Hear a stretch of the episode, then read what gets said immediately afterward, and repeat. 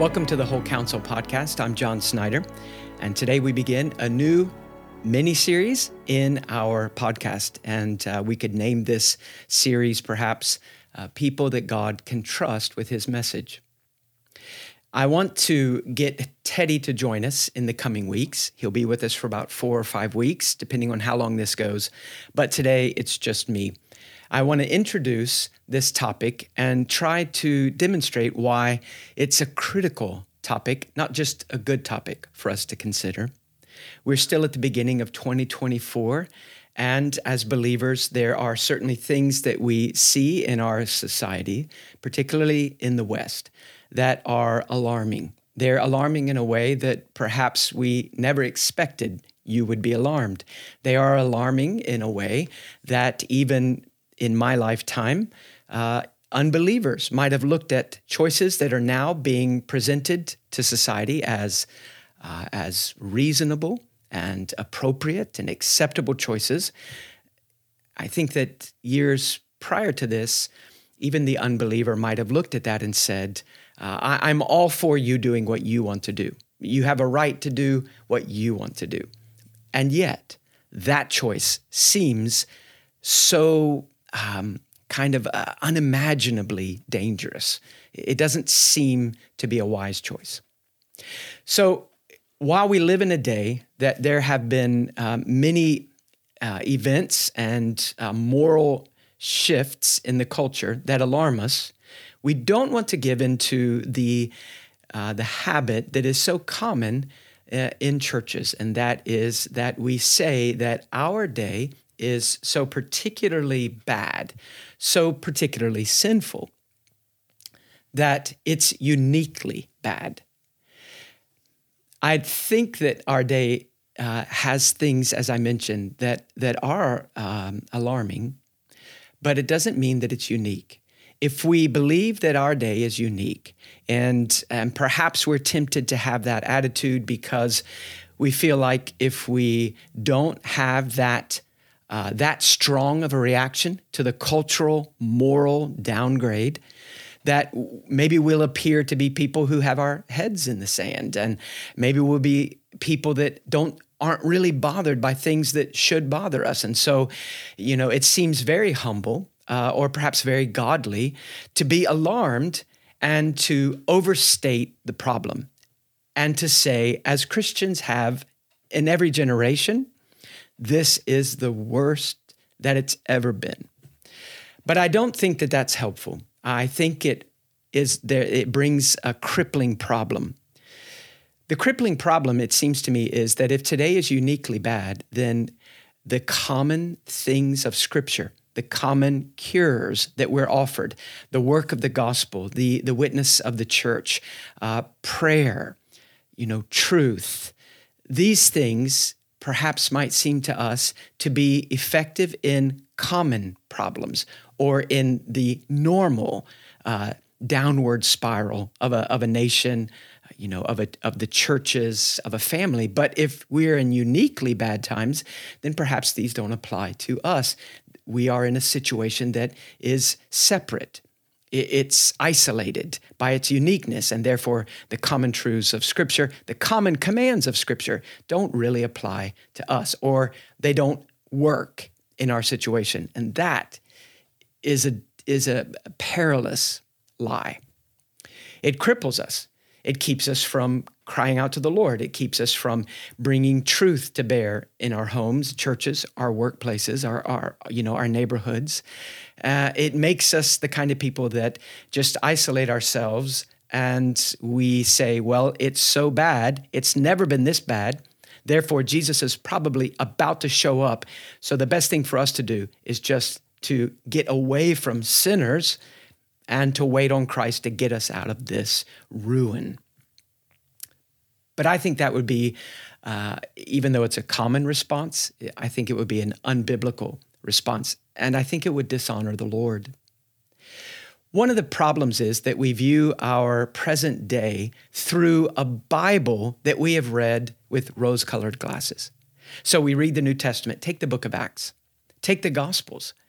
How many times I've read the Gospels or the book of Acts, where we have these eyewitness accounts of the work of God through his Son or through the Spirit working in the church. And we, we shut our Bibles and walk away.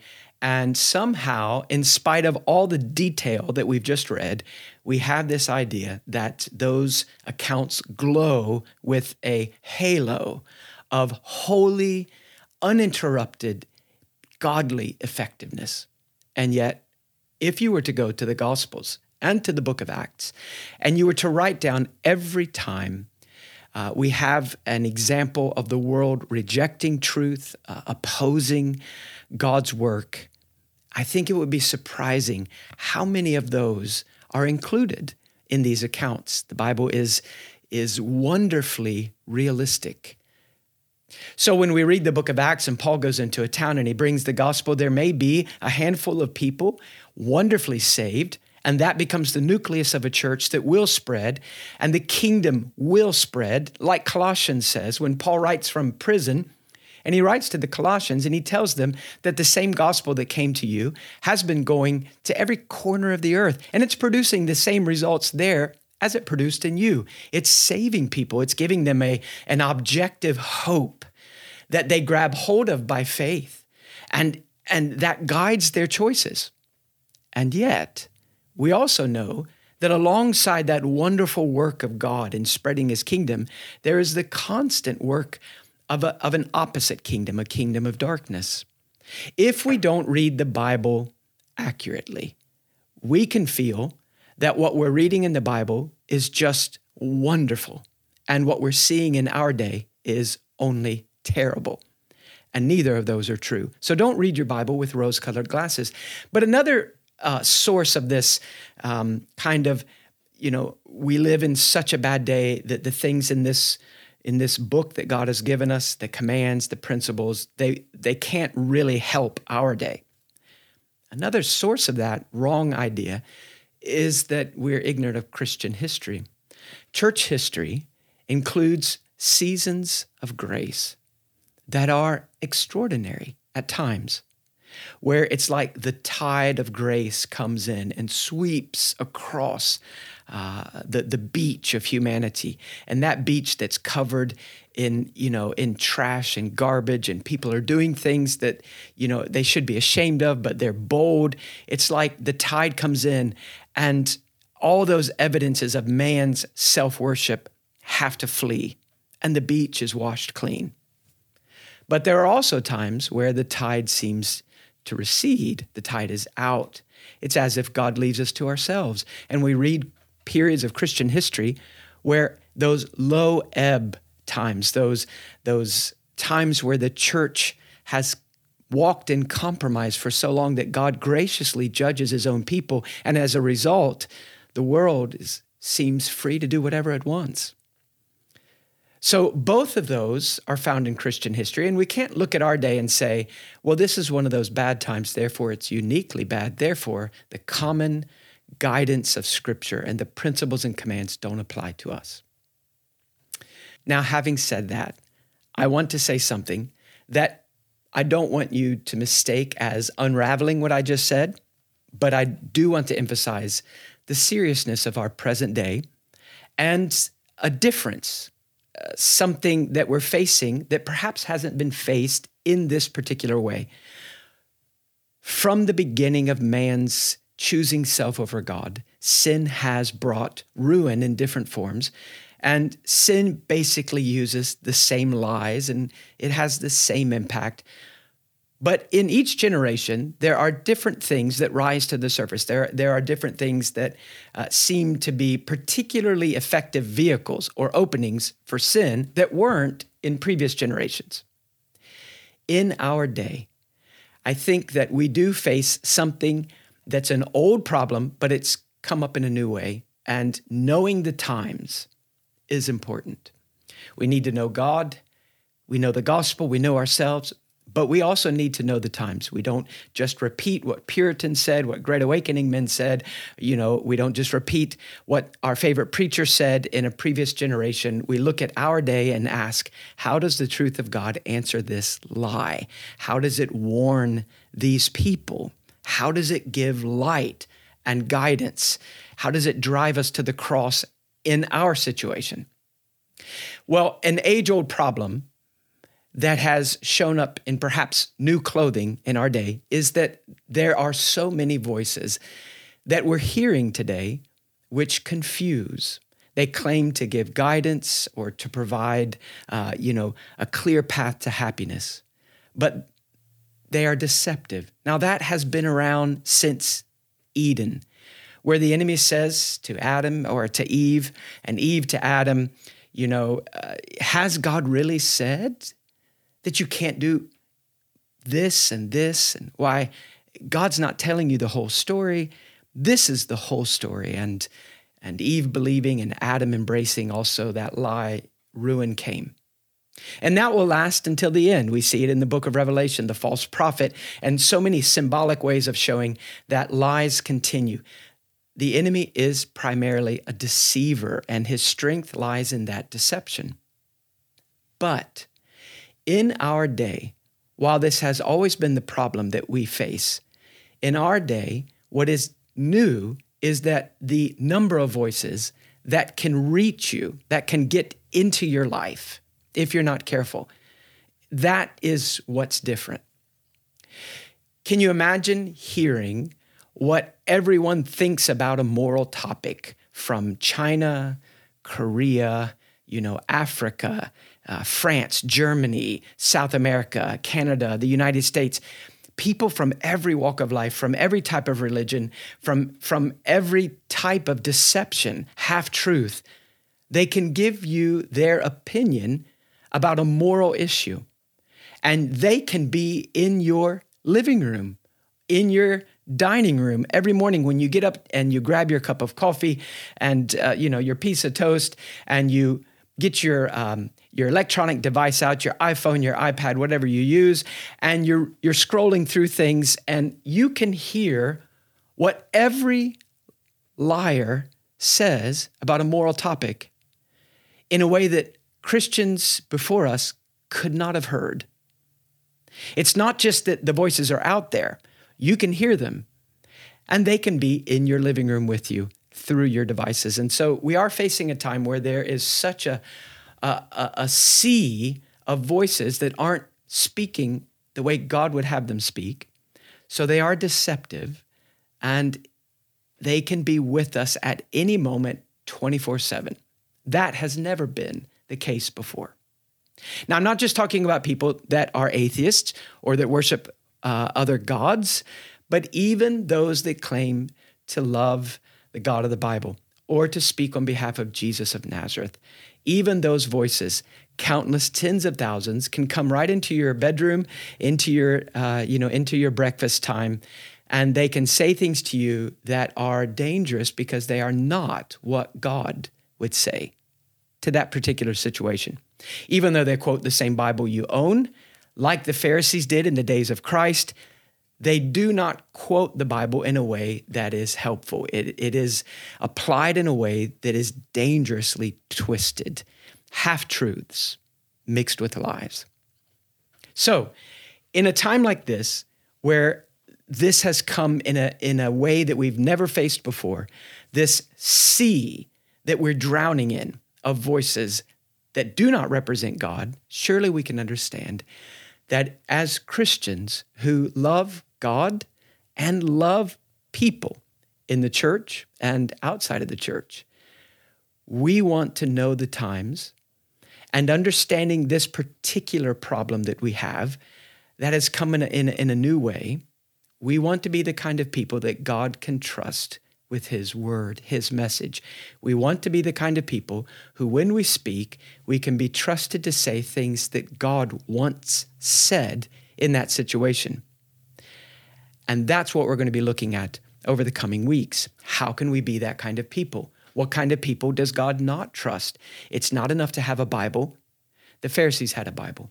It's not enough to have a Bible and a good hermeneutic or, or the right approach to interpreting the Bible so that when we come to the Bible, we're not ripping texts out of their context and just using it to support our views, but we're actually saying things that the Bible wants us to say. We're saying what it says and we're conveying what it means. But even that is not enough. We need to be the kind of people that when we say what the Bible says and we convey what the Bible means when it says that, our words are the words that God can add weight to or God can give authority to so that these truths come with wonderful impact. We all know what it's like to sit uh, in a church service. Perhaps you go to a conference, and let's say we have two men speaking that morning, and they both have gone to the same seminary. They both have the same books in their library. They both believe the same doctrines, adhere to the same confession of faith. They both have uh, the same kind of gifts in speaking. And they both are very passionate and they get up and speak. And one man gets up and teaches. And while the things he says are biblical and true, they seem to fall flat. Maybe you could say it this way I know that what the man said was true, but if I were honest, it feels optional. Then another man gets up and says the same kinds of truths from the same book, with the same kind of doctrine and the same library and gifts. And when that man speaks, it comes with weight, it comes with impact, and you feel it is not optional. I have to respond to what God has said through this sermon. What's the difference? There is that spiritual dynamic that's always there. It's not enough to have Bibles and good principles for interpreting the Bible. Christ did not, when he ascended on high, he did not say in those last moments on earth with his disciples, I'm going to leave you hundreds of thousands of copies of Old and New Testament and every language of the world, and I want you to distribute them until I come again. The Bible is the Word of God just what he wants us to have, only what he wants us to have. It is not only infallible, it is all sufficient, but it is not all we need. It is sufficient for what God has given it for.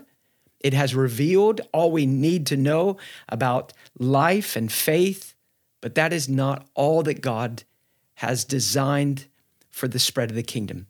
That includes us.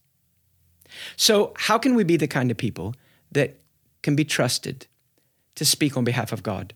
You remember when Christ was speaking in the Gospels, two commands that he gives regarding listening. We've talked about these before. Be careful what you hear and be careful who you hear.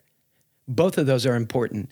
If we ignore either one, listening to someone we really like who's saying wrong things, or listening to someone who says right doctrine but whose lives don't match the doctrine, either of those uh, is a disobedience to Christ it's disregarding the Lord of the church, and the American church has suffered greatly by ignoring it.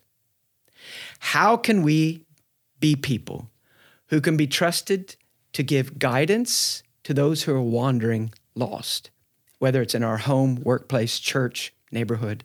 How can we be people who can give words that strengthen those who are weak and about to give up? How can we be people who can be trusted to speak on behalf of the Lord to comfort those who are wounded and and you know tempted to just despair? How can we be people who warn those who are walking on the edge of a cliff and what we say has to come with impact? It's not optional. And for that, the scripture gives us so many wonderful examples both positive and negative. So, as we draw this podcast to an end, and before we start next week looking at specific examples of the kind of people that God will speak to and through, let's ask this question What will it look like if those who have the living God who speaks are careless and perhaps we're happy just to have religious cliches that are true, or we're happy to have a good doctrinal understanding of Scripture. So what we say is, is accurate and balanced, but we do not have God's uh, stamp of approval. We do not have that weight, that authority that comes from the Spirit of God And so we speak in a way that's flat. We say things that it's just one of the many voices and it doesn't stick out. Can your family afford, let's say, five years of you having religious phrases that you quote when things, you know, you're sitting at the dinner table and things are said, and you say, well, you know, the preacher says this, or I remember reading this, and and you're quoting religious cliches, but you really don't know what God would have you say. In five years, what will your marriage look like? What will your children look like? What will your grandchildren look like if you, who know the God who speaks, have nothing to say? What will the culture look like? What will the church look like if the teachers and the leaders and the pastors, the preachers, get up and repeat wonderful sermons and quotes from great old writers, but their voice is weightless, hollow chested men. And people come and they nod and they say, That was interesting. I had not thought of that before. But they treat your words as optional. In five years, where will the church be? Does it have to be that way? Is there a way, according to Scripture, that we can walk in harmony with our God so that the one God who speaks can trust us to speak on his behalf? And we'll look at that in the coming weeks.